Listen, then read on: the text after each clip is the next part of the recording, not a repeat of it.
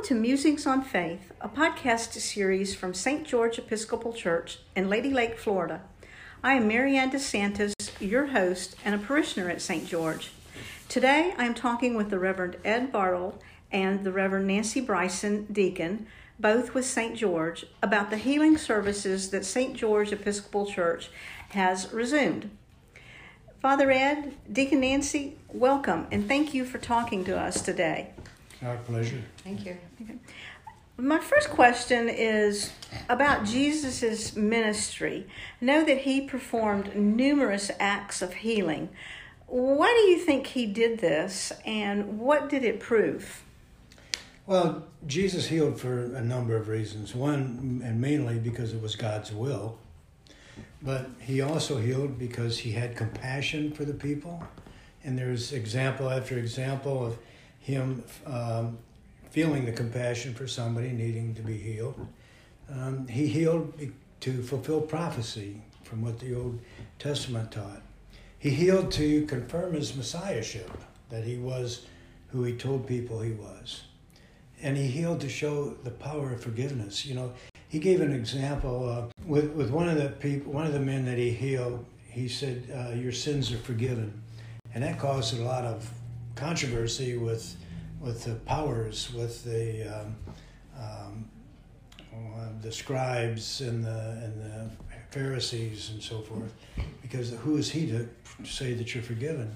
And his response was, "What would be easier to do, to say forgiven or to heal? So then watch me heal." You know, so he, he did that to, to prove his power. To he healed to give the glory to God, just uh, that it was God's will. Mm-hmm. And he, he, he healed to hopefully to bring people to believe in him. You know, in, in several of the healings, he would say to the person wanting or the person wanting to be healed, "Do you believe? Um, do you have faith?" And then he would say, "Your faith has made you well," and so forth. But so there was a number of reasons. Uh, and just one quick example. Uh, in the ninth chapter of John, it talks about the blind man that was born blind. And that everybody wanted to know if it was the blind man's sin that was he born blind because of his sin or a pre-existing sin or because of his parents' sin. And Jesus said it wasn't any of that. That he was uh, he was being healed to show that God's work revealed through him. Um, and and so it had nothing to do with who sinned. It was Look at the power of Jesus and the power of God, the power of God through Jesus that brought back a sight to this man. Jesus used different ways to heal individuals. Sometimes it was just a spoken word, and then sometimes he touched individuals or he used other uh, methods like putting the mud on the blind man's eyes. Right. Why do you think he chose different methods healing? I think each individual uh, called for a different reason. Maybe just I think the best way to explain this, you know, if I just say you're healed, then you didn't have to do anything for it, didn't have to work for it. Um, but in the examples in the in, throughout Scripture, where Jesus healed with hands, or if somebody touched him, or even through remote control. I mean, he healed, he healed the uh, centurion's son, and he healed uh, Jairus' daughter, and, and never read it, and you know, never just told them that they were healed. Um, I, I don't know. There's the mystery of it is why he chose to do that. I think it was just that I can heal any way I want to heal. He also commanded his followers to go out and preach uh, the kingdom and you know preach to the kingdom and heal the sick, which was in Luke uh, chapter nine verse two. Does that mean all individuals are given the power to heal, or only, or do only certain individuals receive the gift? Well, I think if you heal? went into the book of uh, first chapter, uh, first book of the Corinthians, you would you would find the answer there because you know Paul talks that. Some were given the, the gift of healing, some the gift of talk, some the gift of of, of what all the different gifts. Um, so do I believe everybody has it? Not necessarily, but I, I believe anybody that commits themselves to God um, can be the can be the conduit for healing. Um, and I think we've seen that. We've seen healings done by somebody who had no idea that they had the power of healing, and it may have been just for that one time. It's also, I guess, when we pray for another person, like I think you mentioned earlier, if I were to pray, even you know, for my husband or for a friend, Yeah. that that has some. I think Nancy has witnessed uh, some of these healings as well. And, um, it just, I, I don't know that um you have to be given the gift of healing, but Scripture tells us that's the way it is. there there are times when you would ne- never expect that it would be your prayer um, that would have an impact. Uh, so much it's the power of everyone's prayer that has that impact on a person's healing. And not all the time is a person totally healed. But we've seen instances, particularly people with cancer, and we've prayed uh, with them and, and for them and over them um, many times, and their life has been extended. Eventually, maybe leaving us, you know, and, and through death, and, and but their life was extended in sometimes a very comfortable way as well. So we've seen that with, with people in our church, and um, it's interesting when you when you do pray with someone if you if there's um, you know if you uh, if you do it through touch. I prayed for a, a woman one day, and I could actually feel uh, the muscles that we were praying about twinge under my hand. It, it was an amazing experience. And then when she went to the doctor that week, she had a very good report um, about um, about her, her mobility, and she told him what had happened at church. And so there, there are very very unique ways for each individual, and, and not all the time does it come to complete healing, but complete healing we look at it in a different way as well. So What within the Episcopal Church and at St. George, we have the Order of St. Luke. What is uh, the Order of St. Luke or OSL and and its mission?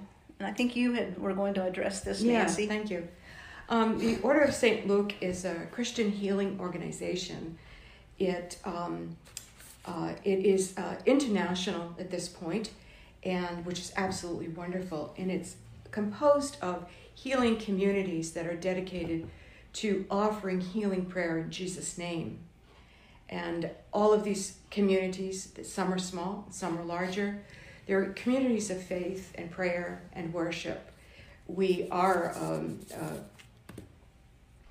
a community here at St. George, and our particular community happens to be ecumenical. Uh, that not only do we have Episcopalians in our community, but also Presbyterians and also um, some Roman Catholics. And so it, it really shows the power of, of, of Christ's healing.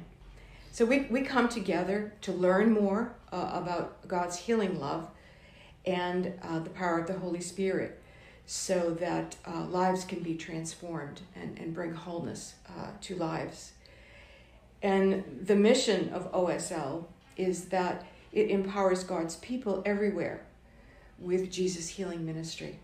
Jesus' ministries were were uh, they were sent out from from from the Holy Land as as he sent out his disciples, and so we uh, are also follow that uh, direction that Jesus pointed his original disciples in to, to go and heal, and so it's modeled after his his ministry, which is intended to be part of all disciples' work uh, throughout the entire world.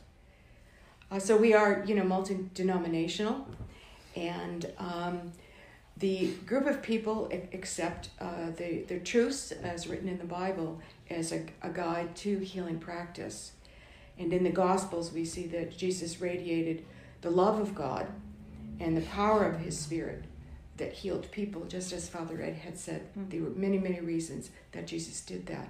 And it was really the, the, the love of God and, and that power that uh, God had imparted on Jesus that uh, is continued in that Spirit.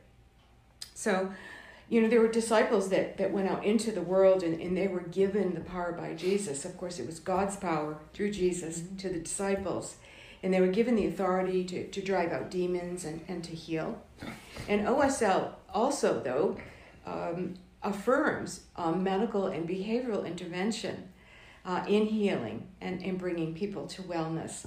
So OSL does not uh, think it can absolutely do it alone, but it affirms the intervention of, of doctors and therapists and psychiatrists and psychologists uh, as, as part of healing. Mhm. And we have some some doctors uh, that uh, are indeed part of a ministry of healing in that way that really believe also in the power of prayer.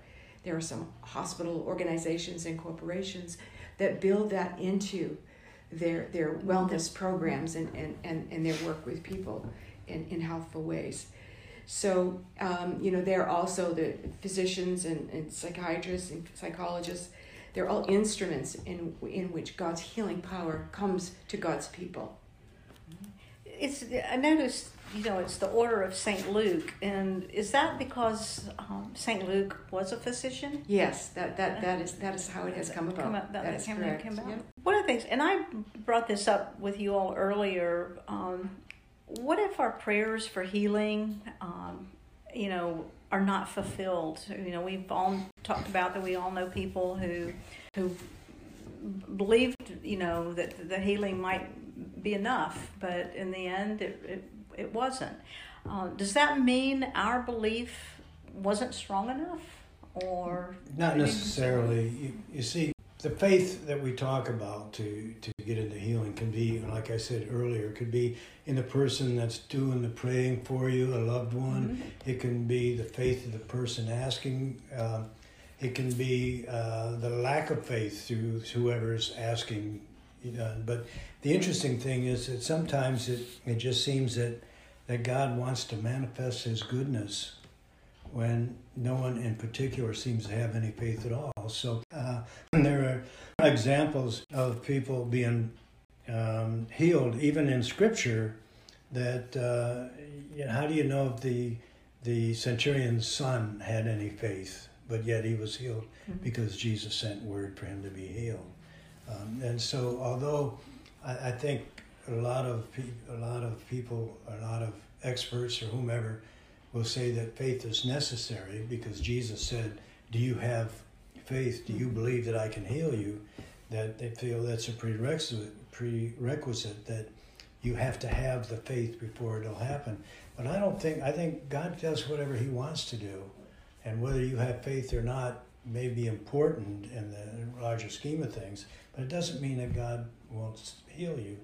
But we don't know why He heals some and not others. And that stays that mystery that, that's God's doing. anything? One of the questions we have here is that uh, is death the ultimate healing?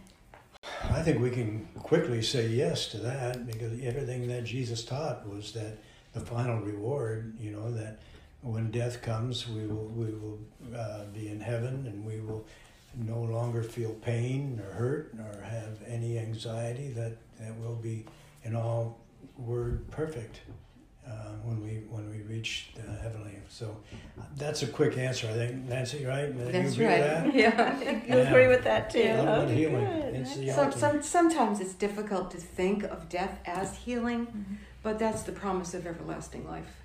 Mhm. So, Mm.